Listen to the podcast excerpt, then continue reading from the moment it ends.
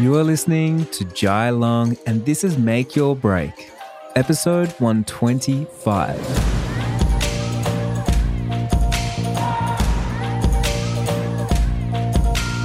Today, I'm speaking with entrepreneur, editor, and founder of Together Journal, Greta Kenyon. So if you don't know who Greta is, she is a big personality in the wedding photography space because, well, actually just in the wedding space, because she has this amazing magazine that really is new, innovative, it's creative, it's authentic, and it really celebrates all types of love from all over the world. And I really, really love it. And it also showcases so many amazing creatives in the wedding industry as well from all over the world. So I personally have been published in her magazine quite a few times, and my clients always love it when they see, you know, their photos showing up in a magazine as amazing as Together Journal. So today, we're not really talking about Together Journal, though. We're more so talking to and about being an entrepreneur and talking to Greta about, I guess, her career and how she's pivoted from so many different jobs, but then becoming a wedding photographer itself, and then turning and doing something as big as a wedding, an international wedding magazine. Something like that always gets me so interested because I'm like, hey, man, I'm a wedding photographer. Could I do something like this? Something as big and ambitious? And also, what limiting beliefs did she have to get over? Uh, how does it feel for her to do something so big and so ambitious? And all the little things in between. So again, I'm really excited about today's episode. I believe everybody's going to get a lot from it because it doesn't matter if you're trying to do something as big as running an international wedding magazine, or you're just a wedding photographer, or you're a designer, or you're a dress designer, like whatever it is, right? Like success always leaves clues. And so it's so good to get into the room and listen to others that are doing something so incredible, that are following their passions. So she talks about changing careers. She talks about how she's used her skills going across all careers and how she's honed into those. She talks a little bit about being a mother and an entrepreneur at the same time and what that looks like. And at the end, we dive in a little bit and I talk about, well, I ask the questions like, what do we need to do to have the best chance possible to get featured in a magazine like Together Journal? So I think you're going to get a lot from it, a lot of inspiration in there, and then practical tips as well. So look out for those. Now, before we get started, you know the drill. I want to share with you the Wedding Photography Summit. We're currently right now working on it. We're working our butts off on the Wedding Photography Summit. So excited about it, myself and the whole team. It's the main thing that we're putting all our focus into. And if you don't know what it's all about, you need to head over to wedding photography summit dot com. Join my mailing list because you're going to be the first person to get all the information about the Wedding Photography Summit. And uh, it's going to be a vibe. It is huge. It's going to be the biggest event that we've ever done. And it's going to be, I think, you know, a lot of people don't realize this. A lot of people don't realize this, especially for the wedding photography space.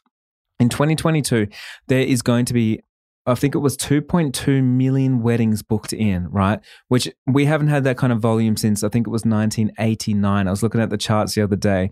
Now, don't quote me on that. I think it's around about that. Might be nineteen eighty-eight or something, but it just goes to show the volume of weddings coming up and how much work is going to come up. So we need to make sure we're best positioned with the right strategies, with the right mindset. And I think the Wedding Photography Summit is the thing that's really going to help us get ready for such a big year ahead of us. So I hope that you're in front of that tidal wave and you can surf it all the way into shore. Now, head over to the wedding photography summit dot com, put your name on that wait list. There are things that will sell out. We got front row seats, plus I have something else that's an extra bonus that only goes to the first people that buy their tickets, which are seven dollars. And you need to be on that wait list because the pre-sale is going to open up to you before everybody else. Now that's it.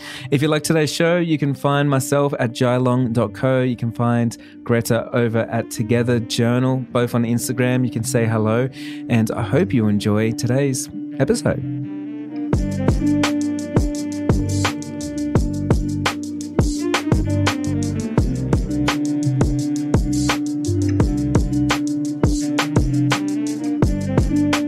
Hey, so I'm talking to Greta right now. If you didn't know, she is the founder and C E O of Together Journal, which is a worldwide, but born in New Zealand, wedding bridal magazine. And um, so excited to talk to you. How are you? I'm good, Jai. Thank you for having me. It's really nice to be here. You know, I think I've had you on my list for a long time to get you on here. And um, I think ever since I met you, when I met you about two years ago, maybe three years I think ago. It, I think it's actually COVID distorts time. I think it I was know. like three or four when you came four over. Four years ago. You did that beautiful shoot for us.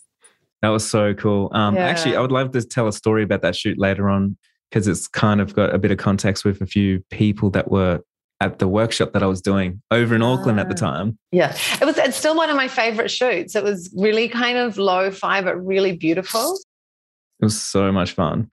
Let's talk about you. Let's talk about your, I guess, entrepreneurial journey, because I know there's a lot of people right now listening to my podcast that are creative entrepreneurs, and it looks different for everybody. You know, sometimes that we could be wedding photographers, we could be designers. Sometimes we transition into bigger projects, into different projects.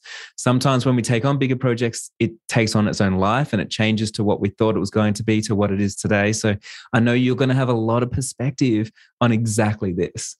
Yeah. I've had many varied careers. So I went to art school when I left secondary school, and I studied photography and graphics and design. And then I ended up moving to London and working in investment banking for quite yeah. a few years. So straight out of art school, and um, New Zealanders and Australians had a really good reputation overseas. Everybody wanted to employ us because we were hardworking and picked things up quickly.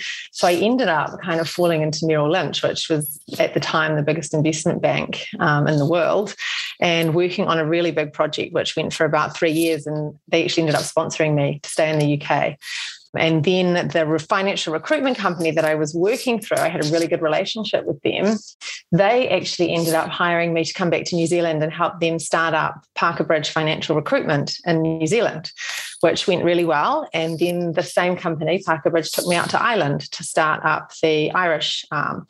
So I've had quite a lot of experience with starting up businesses in completely different markets. So I worked wow. um, in financial services for, I don't know, about six or seven years. So it was very commercial, very business orientated. I was interviewing like C E Os and accountants all day long, even though I had this arts background. And then I ended up going across to, because I had really good project management skills and kind of startup skills, I ended up um, moving over into the fashion industry, which I've always loved. And I worked as a brand manager in fashion for, first of all, for a house that had quite a few high street brands underneath it. And then I moved over client side to one of the, one of New Zealand's at the time biggest fashion companies. They're not around anymore, but they would kind of probably be a bit like Witchery, if I had to give you an Australian example. And I worked with them for about eight years as a buyer and brand manager, traveling the world and picking trends and putting um, design programs into production. And I really, really loved it. It was like my dream job. And I ended up leaving because I had two babies very, very quickly. My two eldest children are only sixteen months apart. And I did try to travel after having the first one, but then I became pregnant really quickly. And I had an, essentially a newborn baby, and I was pregnant.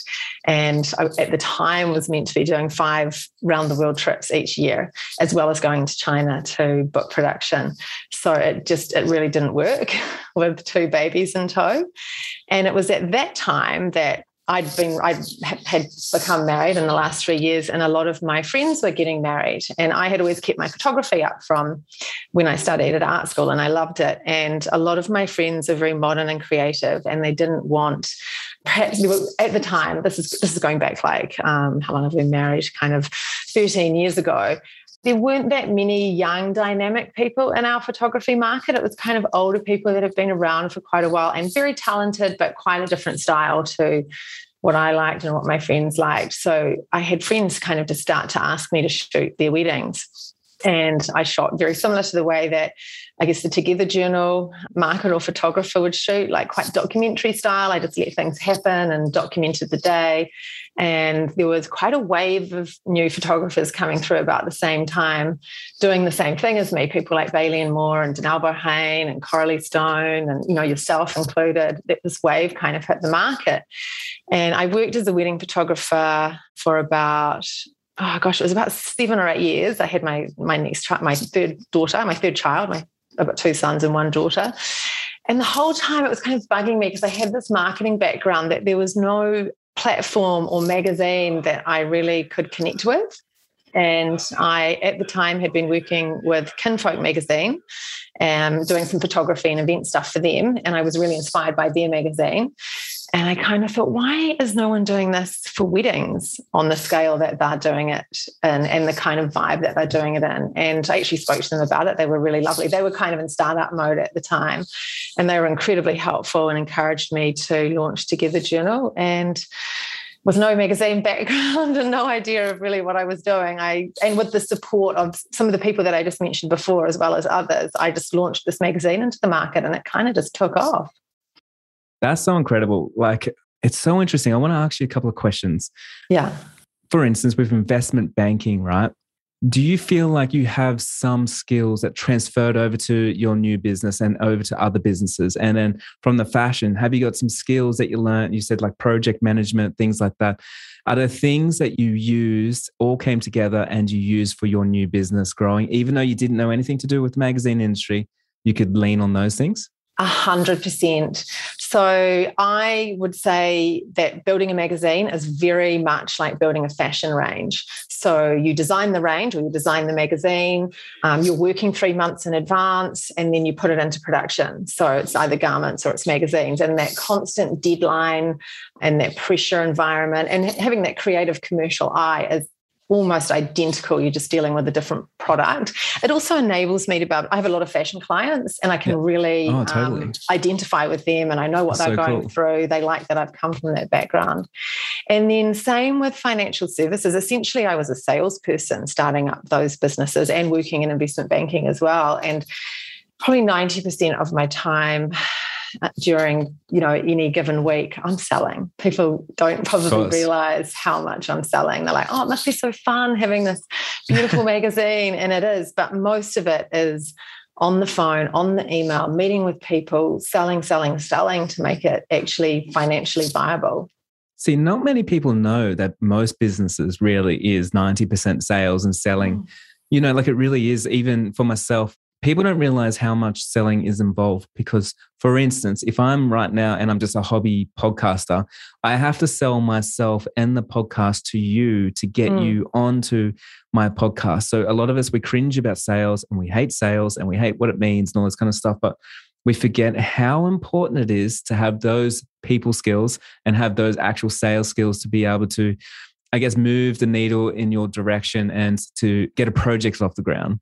I totally agree. I think you have to be really hungry, and I think you have to really enjoy the challenge of making a sale as well. Like I'm, I'm quite a competitive person. I try to only compete with myself and like, you know, what I built last month or how can I be better? But I think you need to have a bit of a competitive drive or a lot of a competitive drive to make a business work. I love that. So for you, let me dive in a little bit deeper here. So you started this magazine because you've seen a gap in the market and you yes. were just like sort of frustrated that it was like, hey, there's nothing for me to use for my marketing right now. And there's no platform and it doesn't really make sense for such a booming industry and where we are. Were you driven to make that choice to create something like this out of there's a gap in the market and that's what you want to do for the community? Or was it driven of like, here's a project that I believe is going to fulfill me in some way and I can like create more than what I'm creating right now? So is the why like the community thing, or was the why like, hey, look, this is what I want to do? I think it was definitely a combination of both. Like I, and right in my heart, I'm a very entrepreneurial person, and I had done two financial startups for somebody else, and I'd also done a software startup for somebody else as well, which I hadn't mentioned.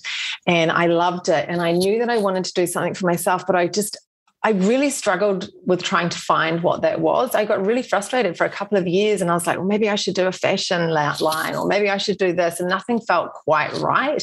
And people yeah. kept saying to me, I had a few mentors and stuff at the time, and they said, just wait, the thing will come, like, and you'll know. And it kind of did. I thought, well, I'll just bide my time. My children are young. I'll keep shooting weddings. It's really enjoyable. I'm doing well. And then all of a sudden it was like, of course, it's a media platform and it's where all my skills can kind of come together. So there's a need. And I had a lot of friends in the industry and I loved, you know, loved the industry so much. So it just kind of all worked and all came together. So it was both twofold. What do you love about the entrepreneurial spirit? Like, what is it that draws you in to that world? I think I just really love a challenge. I'm very probably achievement orientated, and for my own goals, like, you know, I want to build this much, or I'll see a, a brand and I'll be like, I really want to get them on board. Or if somebody doesn't come on board, like in a particular industry, it's like a challenge. I, well, yeah, but I'm also like, right, I'm going to get everybody else in the industry on board and show them that they need to be there. Yes, like it's kind of I've I've done I played a lot of sports growing up at quite a high level, and it's just in me. This kind of, I love a challenge. I love that so much. And I have to be honest with myself. I probably thrive with the exact same thing. And, and when I ha- get a no, it's like, how can I make it a yes? Yes, exactly. And it's taken me a long time to be comfortable with actually saying I am a competitive person, and I'm not going to yep. apologize for that, because it does have negative connotations as well. And it can be negative if you don't channel it in the right direction. You have to, I think, make sure that you are only competing with yourself and you have quite clear goals, and that you're not too worried about what anyone else is doing in the industry. Like, you have to, I guess, keep it kind and keep it mm. right. But yeah, I've, I always kind of shied away from saying it, but deep down I'm just fiercely competitive, and that's probably why it works. I think that's so interesting, and I don't think many people talk about it, because I know for myself, people have called me a workaholic my whole life, and they yeah. call me obsessed. Yeah. And I feel like I've always sort of, after a while, you get this story in your head and this narrative that this is a negative thing. And then you're trying to put out your flame to fit other people. But when you become free is when you realize that it's like, hey man, I know that maybe I should be apologizing for this, but like, hey, I am competitive and I am obsessed and I love doing this stuff. And that's just who I am. And I think it's, it's so freeing when you no longer apologize for those things that you know that like makes you so happy. I totally agree with that. And I remember having a moment of that myself about two years ago, especially being a mum as well. Like, everybody talks about this balance, you know, you've got to have balance, you've got to have work yeah. balance, mum balance, but there's no such thing. Fuck I don't balance. think for me, there's no balance. And then I kind of thought about it, and like, you know, I was like, but hang on a minute, I work every weekend, I work every night, but I love it. Like, and it's usually mm. the fun things that I'm doing in the weekends too. Like, I go hard out on the business and the sales during the week. And then the weekends, it's often when I do like the layout and the photography and the fun mm-hmm. things. So I actually genuinely really enjoy it. And I went, hang on a minute, this is my hobby as well.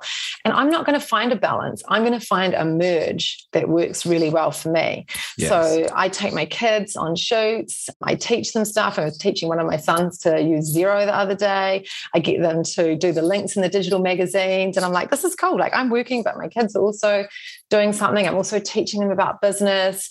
This is a positive thing. And I, it is working for me, and I like it.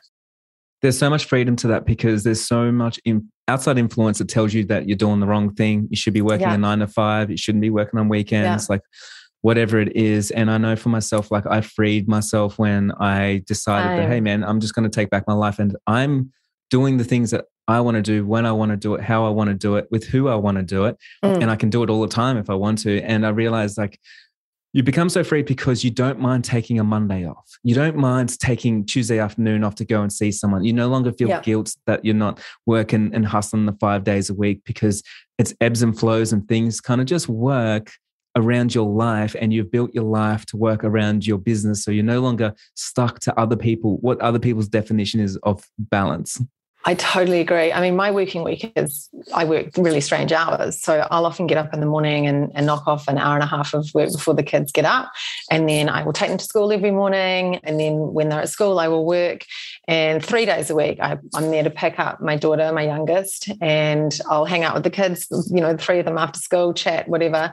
And then at about four, so I'll take, you know, a couple of hours off between like three and five. I'll do dinner or whatever. And then I'll work again in the evenings. And I'm I'm really happy to do that, because I want to be there at school pickup. I want to take the day off to go to sports day, or I don't know, maybe see a girlfriend that's come up to Auckland for the day. And that's fine, because I know I worked on Sunday. And like you said, I'm not going to feel guilty about it. I'd love to dive into this a tiny little bit, because I have a big community. I've got a lot of entrepreneurs in my community, and a lot of people get stuck around the balance of being a mum or a father in this world. And you just spelling it all out like that is, um, it's so interesting. And I know so many people are going to have like epiphanies, even though it seems so simple, right? But yeah. I think a lot of people are going to go, oh, okay. So, because here's the thing that I see. I see a lot of people holding themselves back, and they say, yeah, but I've got obligations. I've got to drive my kid to school, so I can't start a big business. But mm. then I see other people, you know, kind of like your prime minister of the whole country there. Yeah. Um, so many amazing people that merge their parenthood with their entrepreneurship, and they do it so well. And it's almost, uh, it's not effortless, because obviously from the outside, like, yeah, it is, but I don't get yeah. to see what happens all the time. But can you tell me a little bit about being an entrepreneur and as a parent and how you navigate that? Yeah. Well, I think, first of all, I'm really lucky that none of my children, that they're all healthy and that they don't have extra um, things that I have to put extra time into. So, you know, everybody is different and everybody has different problems. And I'm very, very aware of that. I've been really lucky with my kids. Their health has always been really good, which has kind of enabled me to drag them around everywhere and bring them to work. And I mean, when before, I used to take, not not so much now, my sons have just started, well, my eldest son has just, just started college. So obviously his education is becoming more and more important. He's at a higher level. But the younger ones, like I would often take them out of school for a week and take them down to Queenstown with me to, you know, wedding fairs and things like that, or take them away on shoots, and they would just fit in. And they they really love it. And I love that mm. they see me working as well. And obviously it's appropriate for me to do that in my job, because I'm not like on a construction site or, you know, something that's not appropriate to take children too. It's all very safe, and the community that I work with all know them really well, and you know I can leave them with friends on set who might be other photographers or stylists or whatever, so it feels like a family. So I'm very lucky that I can do that, and I do acknowledge that not everybody can do that in their industries. But I just think that they've become really resilient and they don't mind change that much. I love that they see myself and my husband both working, and it's very, very equal in the house as well as at work. Like he does just as much housework as me. I don't actually let him cook because he's not a great cook, but we've got this, he does the dishes, I cook kind of thing going on. I'm a bit of a control freak in the kitchen. But yeah, I love that it's becoming, and it should have should have been like this, you know, years ago, but it wasn't. Um, I love that it's becoming so equal for parents. I love that. Of course. And do you think, like, um, you just said, like, you took your kids out of school and things like that. And and I don't, don't know if you know about my background, but I did a lot of homeschooling, but my parents always took me out of school to go and do whatever adventures the, going the on. The things that they learn with me, you know, at the, at the young age, exactly. Obviously, that it's going to be appropriate. But, you know, like, I mean, we have often taken them out of school for, you know, six weeks and taken them to Bali, or taken them down south skiing for three or four weeks in term time. We make sure that they read and they keep up, and we do a little bit with them as well. But I just think, you know, they're only little for such a short time. So I want to spend mm. time with them. I want to show them the world. Um, I want to teach Hell yeah. them stuff. And in a way, I mean, we're in our fifth week of lockdown now in Auckland, which I know is very mild compared to Melbourne and many other places in the world.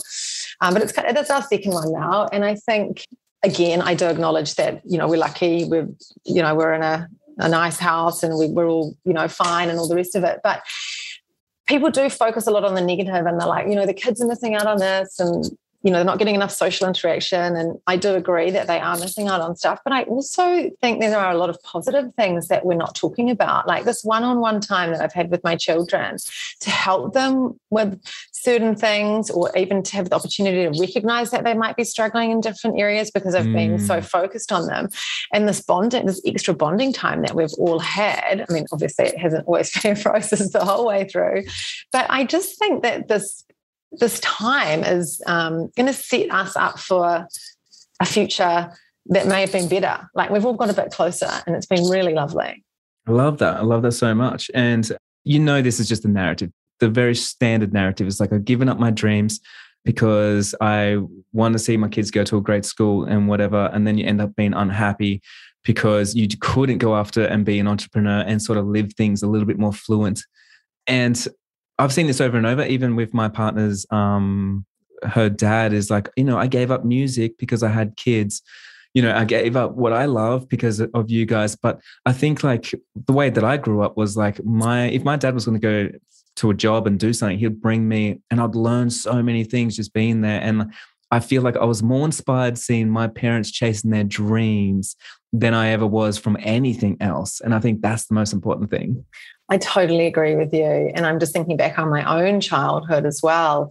Um, my parents and my father was very, very career focused, and I'm sure, and, and competitive. And I'm, I've definitely got his traits. And I'm sure I just absorbed all of that as he lived his life. And, it, and he never kind of said, I'm not going to do this because of my kids. He was probably thinking, I'm going to do this because it's going to be better for my kids. You know, I'm going to get here and we'll move here and we'll do that. So, yeah. I guess it's just different personalities and mm. beliefs. And I love it. Just to shift gears here, can you tell me a little bit about um, like the ups and downs you've had to overcome in the last few years, having a print business, having an online business like you do?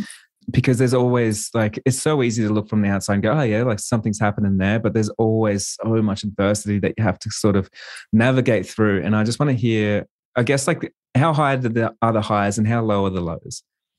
I think, I mean, there's always something with business, as you know. Yeah. um, there's always, and I, that's really what business is. Business is basically dealing with problems, and that sounds negative, but but that is really what it is. It's about problem solving. The, the, you know, the next problem comes in, you figure out how to sort it out, and you move on to the next one. It's constant. I think I'm a very, very positive, optimistic person. I've got the ability to look at most things and get over it pretty quickly. I've got a really good sense of humor. So often I'll kind of make a few jokes about it, and, and then I'll be like, okay, well, this has happened. I can't change it. So what can I control? Like, how can we get around this? Um, and I think that that has helped me so much over the past eighteen months with COVID. Definitely the COVID, the last eighteen months has been one of the most challenging things, obviously, for so totally. many people. But then again, I think it's helped us get ahead as well. Like, I never would have launched the digital magazines had it have not been for COVID. It was really great. We, we skipped an issue that first lockdown back in March twenty twenty when it first happened. And my um, I've got this amazing I T consultant who I've had right since the beginning of my business. And he's always worked for me, but he's always been based in multiple countries all around the world. And when COVID hit, he came home and he had to do two weeks quarantine. And it was perfect because we um, assessed what online platform we were going to do the digital mag on, and we just built it and did it. And we didn't produce the next issue, so we had three months and we just focused solely on that and launched it into the market, and it was one of the best things that we could have actually done for the business. Can so, I just say, from an outsider perspective, I've seen you go from your back foot to your front foot so fast, because there were so many businesses straight away that didn't pivot, and they still haven't pivoted because they're waiting for something to go back to the way it used to be. It never um, will. It never will, right? And so... Mm. What um, successful entrepreneurs I always know is they don't think something's going to go wrong. They expect something to go wrong. And the way that you handled and pivoted and changed so fast, it was kind of like you paused for a second, but then you just, you just kept, the strides just sort of kept happening. And I loved that I seen that so, so quickly. I actually believe that this time can actually be a time to get ahead. Like, there are oh, opportunities, yeah, so many opportunities. So we're very small, we're very nimble. Um, we have worked remotely for quite a while, and a long time before COVID. I've got, you know, a staff member in Sydney, a staff member in Queenstown. My I T guy is back in New Zealand now, but he was overseas. My designer spent, um, she was in New Zealand, but then she spent three years in Melbourne, then came back to New Zealand. So we've always kind of worked remotely. So we were quite protected when COVID happened. And I've always kind of thought, okay, this is really shaking up the industry. Lots of people are freaking out. What can we do to get ahead? Like, there are opportunities here. Like, people still want content. They want content more than ever before because they're sitting at home and locked yeah. in. And, you know, so what can we give them? What can we do? How can we get the content out there? How can we help our clients? You know, what can we do that's different? So I think you just always have to look for the opportunity in adversity. Can I just um, share something with the listeners? Yeah. Don't forget, guys, there's opportunity in change, because if something doesn't change, it's hard to identify a new opportunity. So when there is a change, it means there's a new change in the landscape. There's new change in who has the money, where money's getting transferred to, where people's attention goes to. And when there's something new, it means something else might die, but then it's up to us as entrepreneurs. It's like, where are we going to flourish or grow our new garden? And change really is, man, always. As soon as I've seen COVID hit and other things, I'm like, there's change. There's massive yeah. opportunity right there. So would you agree on that? one hundred percent. Yeah. I mean, obviously I wish it never ever happened, but it's been good for us. Yeah. No, we've managed to keep our head up. We've managed to still push out the content. People have needed to see all the love stories and the weddings and, you know, that gorgeous content as, as escapism, really. So mm. um, even though the physical magazine has been disrupted quite heavily, and that would be one of the biggest negatives that I've had to deal with, freight, shipping and air freight has just been completely turned upside chaos. down. So, oh, chaos, getting enough paper into the country, into New Zealand to print the magazine and then getting the finished product out again. We've been air freighting magazines to our international locations, which is expensive. So, so expensive. I, I think bricks would be the only other thing that would compare. You know, you've got a very low value product that's you. quite yeah. heavy. Yeah. It's only fifteen dollars, you know, it's, um, but we can't let our clients down and we can't let our readership down. So it's made mm. me sell harder to get advertising up, to pay for that extra cost. And, you know, we're all just sitting here hoping, well, hopefully we're about to ship it again soon. Do you think um, when you can do business well in the hard times, then you should be able to flourish in the good times? Yes, but I don't think you can sit back and expect to do that. No, of course not. Yeah. So you always have to be kind of inventing and not relaxing. Yeah. I think it's really interesting because I've been running like, um, as you know, like workshops since two thousand fifteen, and I teach business, right? Mm. And prior to this, man, the industry, the wedding photography industry um, was in this massive bubble where if you had a camera and you had Instagram, you literally could just book out as much work all day, every day. And there was just... everyone was just growing, growing, growing. And so my services were like redundant because like, why would I learn business, man? And as soon as that something hit, the first thing they did was like, I need to actually learn business now. And so people mm. kind of going back and yes, there's been, I personally know wedding photographers that have lost their businesses. They've given up. That's it. They've pivoted. They've changed careers. But there's so many people going back now and they're learning new skills and they're using this time to sort of um, expand when other people are contracting. They're taking market share because yep. don't forget, everyone used to complain the market was oversaturated. So now there's like all these other restraints that we used to have that are now lifted as the new opportunities have presented themselves. Totally. I mean, and look at that. You were just talking about, and, and you're a perfect example of this, like new things happen um, when there's a challenge. I mean, look at all the online learning and workshop type yeah. businesses and products and, you know, the demand for that. It's a whole new industry. It's so interesting. And mm. I really hit it at the perfect time. And um, yeah. I actually had this really interesting post that's on my Facebook and I shared it with my community not too long ago. But in two thousand nineteen, I did a post out to all my friends and I said, I think in twenty twenty, if it's not a recession, something big's happening. And I think if people are not changing and pivoting right now, just because going off market cycles, I was like, it's unsustainable what's happening right now. And there's going to be a big change.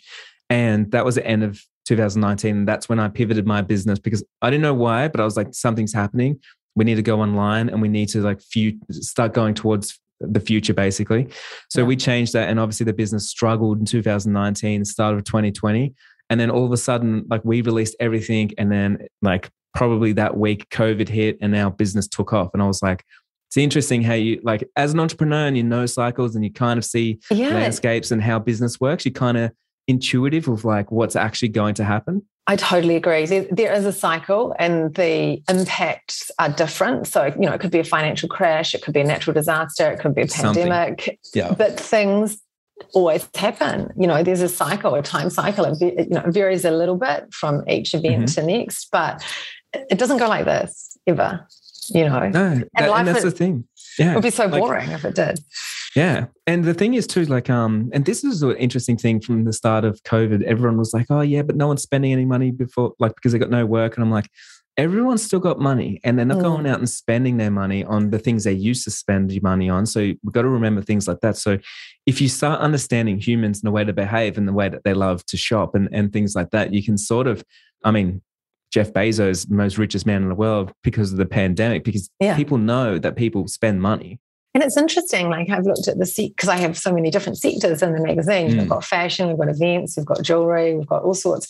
And one thing I've really noticed in particular, the jewelry sector seems to be I was going to say that. incredibly strong. Boom. And I think in New Zealand at least, and, and Australia. Apparently, apparently watches are doing the same thing. Well, all the people who, um, you know, the affluent people who may have been spending their summer in South France every year, you know, mm-hmm. they're not spending that hundred grand in Europe. They are going to the jewelry shop and they're buying watches and diamond earrings from what I can gather.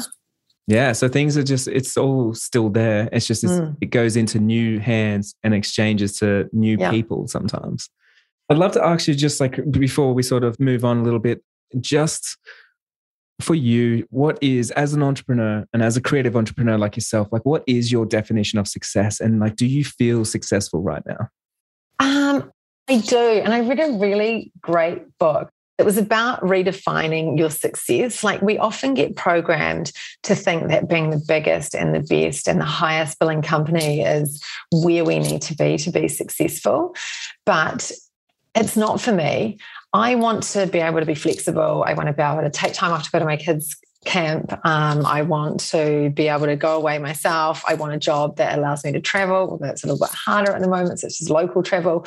But I want flexibility, I think, mm. for me is success. So obviously I want to have a thriving business that makes money and, you know, is moving forward and allows You're achieving. me. Yeah. yeah, and also not having financial stress. Like, I, for me, I don't want to be stressing about having to pay for your own salaries or anything like that. So I always like to make sure I've got a certain amount of money in the bank so that when things like COVID happen, I never have to worry about that. And that's always the way that I've run my business. I don't get, I've had, had no loans with Together Journal. It's been driven solely off sales, and I have a bank buffer which I've made from sales, and I leave it there, and I like to keep it at a certain amount so that I don't get stressed.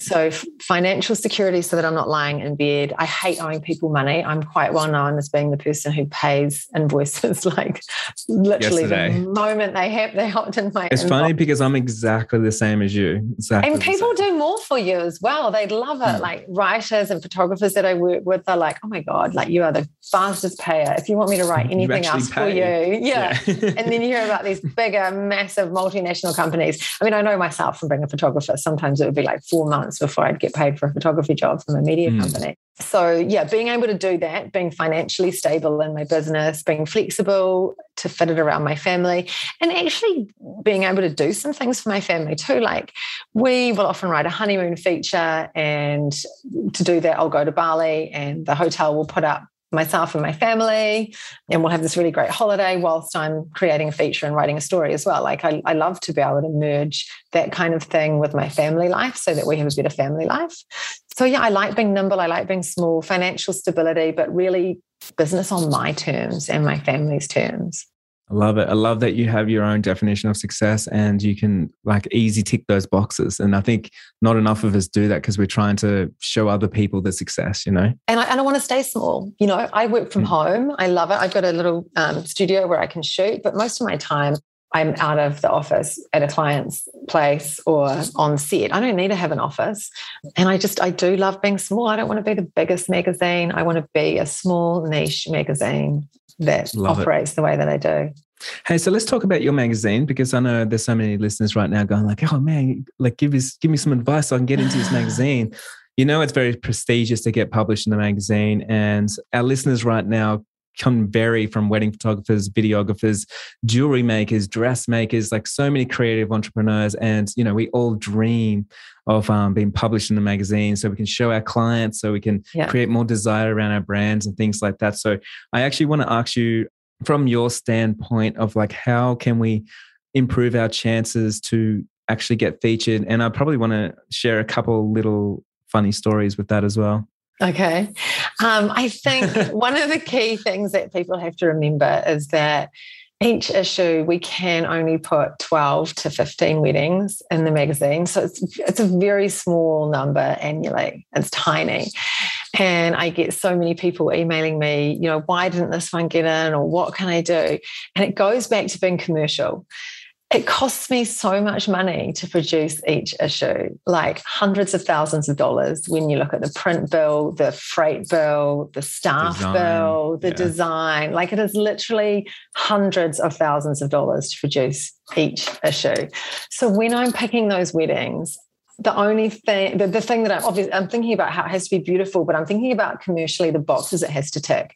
So I'm thinking about my market. I'm thinking, I mean, obviously we we have a style, and this is within the style. So we have the Together Journal style. And then within that bubble, we want to look after certain brides and couples. Um, so like, we want to have a city wedding. We want to have a country wedding. We want to make sure that we've got weddings from Australia, weddings from New Zealand, and weddings from the Northern Hemisphere.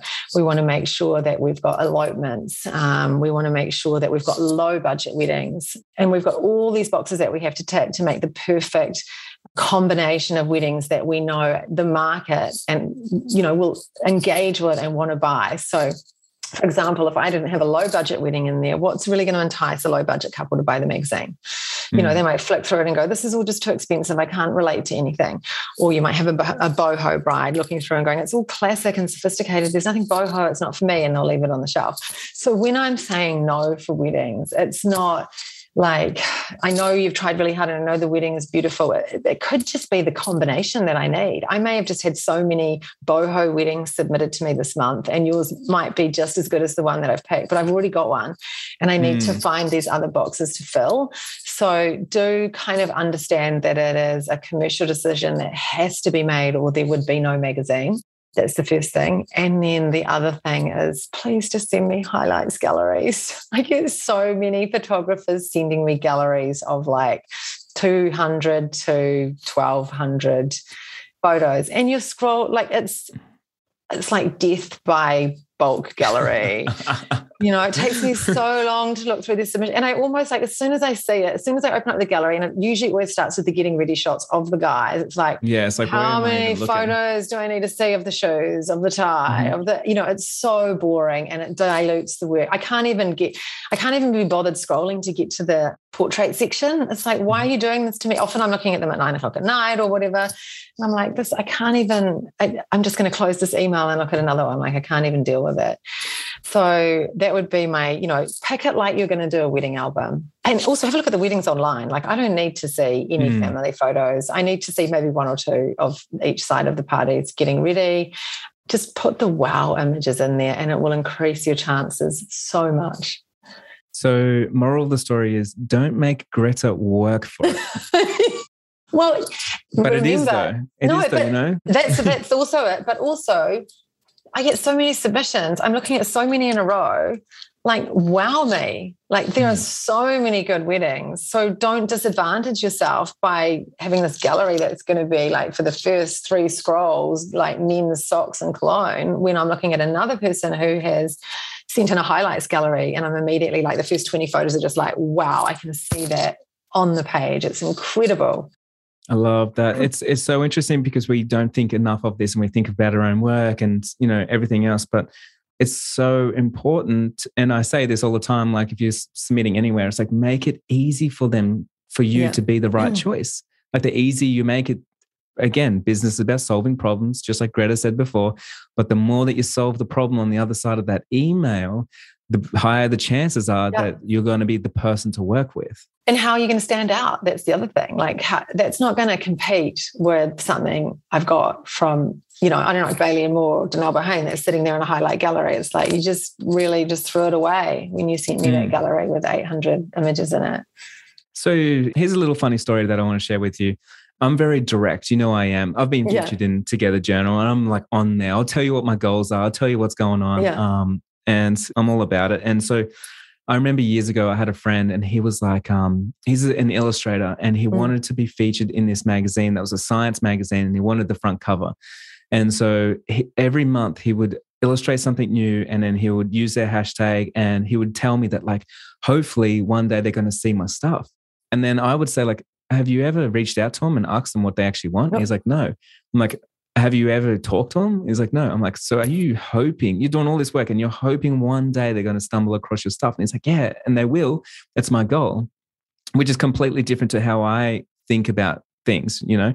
So like everyone out there, it's like, are you going to have more chance to get featured if they actually, first of all, submit the wedding in and actually like reach out and, and go through your guidelines and see what they need to do mm. opposed to hoping, wishing, praying, putting on the back burner, maybe one day I'll get featured, but hasn't actually put in any action to make that happen. Mm. Yeah, it's interesting. I mean, it's what I have to do to make sales as well. Like yeah, I can't you just sell yourself. I can't just email out, you know, fifty emails and hope that someone calls me back to place an ad. That would be amazing. Yeah. But no, I've got to get on the phone. I've got to get in front of them. I've got to think about unique things that I could actually send them. Like I often send all sorts of kind of fun things, you know, physically to them to get their attention with the magazines. Like you just, you have to fight to get your place, really. You do. Mm. Hey, can I share a story with you going back to me doing that um, shoot for you a yeah. long time ago? So you know, this just relates perfect right now because we're talking about fighting for your place. And um, if you know me, I've always been like the action taker that's gone above and beyond trying to make as many things happen as possible. So I organized this workshop in Auckland, New Zealand. And when I, as soon as I did that, I started selling some tickets, and then I realized I was going to be there for two days. And I was like, if I'm going to be there for two days or two and a half days, um, I need to make the most out of my time, out of these tickets going to New Zealand. So contacted Greta and I was like, is there a shoot that we can do? Is there an, an editorial? Is there something that you need? I also contacted a few people that were engaged to see if I could meet with them, to see if I could book them and stuff. And what was interesting, I actually ended up getting really sick on that trip. Like I was super sick, and I did this workshop. And when I was in there, I was like teaching everybody. And I was like, I've never been, I don't think, feel like I've ever been as sick as I was. I couldn't even believe it, but I got through it all. But I was there for two and a half days. And what was interesting is other people all came in from Australia and stuff, people there learning from me. But whilst they were there and, you know, they met a few people, learned a few things, and then they went home. I came in and I taught two days straight a workshop while I was sick. And then between that, I was having meetings with other vendors, other photographers, and then um, clients. And then between that, I was actually racing across town to go and do a shoot for you, to make all that happen. And literally, I, I don't even reckon I barely slept that whole trip. I, did, I didn't and even then, take that you were sick. I didn't even. I know. And and yeah. then like I had, I headed home. But what's interesting is like out of all the people in that room, if people actually seen how much I showed up to make my own break, to make things happen, while other people are in Auckland, they're not even doing a shoot for you. I've got like a spare, you know, three hours. I'm like, okay, let, let's make this happen. And so I think it's so interesting how like, um, there's some people that will let an opportunity slip them by, but others, like you can see where their success comes from because they'll do what others are not willing to do no matter what, and they will make things happen. Yeah. So yeah, that was just like a cool little introduction to you and to, um, and we actually also had a meeting. I think we went and met at the cafe as well. Yeah, Pretty we sure did. That might yeah, have been yeah, the same yeah, time. Yeah, so yeah, it was. All that in the yeah. span of like two and a half days, which yeah. is absolutely crazy. You're going to make your own luck. And I remember when I was a wedding photographer, I would, I remember going out to the States and just trying to second shoot for all of these people that I loved. And it was the best thing ever to do, you know, never be too proud to second shoot or assist or, you know. Absolutely. And that's the thing, like it's, um, if you're right now, you're not shaking one more hand, if you're not submitting one more wedding, if you're not mm. talking to one more person, like business is not moving and no one's going to do anything for you. You've got to yeah. do it all yourself. So yeah. is there any last tips or anything?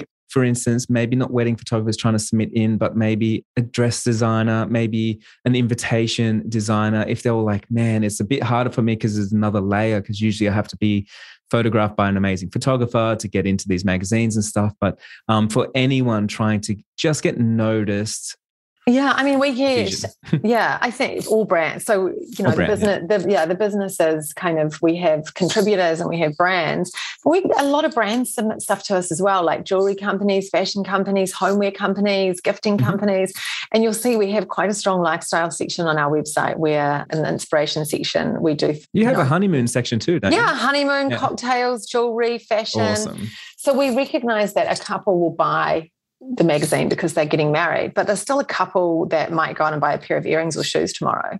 Totally. Like we have advertisers who advertise with us who aren't really technically wedding brands. Like most of our big brands like Crane Brothers and Karen Walker and people mm-hmm. like that, and lots of beauty brands, they're not wedding companies. Like they probably have twenty percent of their market is probably bought by couples or brides in particular when it's beauty and stuff like that. But they recognize that, okay, this demographic, which is a middle to high income demographic that is quite sophisticated, quite savvy, they're going to pick up Together Journal on the shelf and they're going to flick through, but they might see a pair of high heels that they want to wear on Saturday night or a pair of earrings that they want to buy now or some face cream that they want to buy now. So we've got a big audience that wants to see beyond wedding stuff. It's awesome. I love that so much. And guys, if you're just listening right now and you're just thinking like, what am I learning from all this? Just remember, like Greta's here. She's an entrepreneur. She's making her own break. She's doing the sales calls. She's getting her brand out to the world, getting her magazine into new places to sell a magazine and stuff like that. And that's how we need to act with our business as well, because no one's going to give us the opportunity. No one's going to reach out to you. We've really got to do that stuff ourselves. So Yeah. yeah, I think just look at it and then think, how can I, how can I use this downtime to improve? Like, I might not be able to go out and shoot a wedding because of restrictions, but what can I do on social media? How can I engage with my community? What can I do for my future couples? What can I do for my past couples? Like, maybe there's some content or some interviews that I can get out there, or, you know, just have a really good scratch around and think, okay, this is an opportunity. What, I can't do what I'm normally meant to do, but what can I do instead? How can I get ahead? Where can we find your social media channels? On the Together Journal website, they're all linked up. So the Instagram account is there. Pinterest has been really strong for us this last year. I think COVID's probably had something to do with that, a lot more planning time. Um, awesome. But yeah, together journal dot com and everything is, is linked on there. And we can grab a magazine, digital copy and physical copy, all from the... Yep. Um, Absolutely. From the Every, everything is there, yeah. And that's just together journal dot com? Yeah, together journal dot com, exactly. Okay. Thanks for being on the show. I'm going to put everything on the, in the show notes so that um, we can check out all the stuff that you're doing, check out the magazine and everything else. But Greta, I just want to say a huge thank you on behalf of myself and my audience for coming on here and sharing your knowledge. I know how busy you are and I know that you're doing a million things just like myself. So I really do appreciate you. Oh, I just wanted to say thanks for having me. And also, you know, I'm sure there's a lot of crossover and a lot of your audience have been the people that have supported me over the last five years. So, you know, I'd like to thank them as well. And hopefully I can get out to Australia in the not too distant future. We used to come over all the time for shoots and to see people, and we're dying to get back. We've got lots of clients and contributors there. So if Melbourne ever stops the earthquakes and the lockdowns and everything, uh, we've got a studio here now, so you guys yeah. are more than welcome. M- Melbourne's one of my for all your shoots, like everything. So yeah, Melbourne is one of my favorite cities in the whole world. I love it. I love it. I can't wait to create with you. Talk to you soon. Cool. Okay. Thanks, Jai. See you.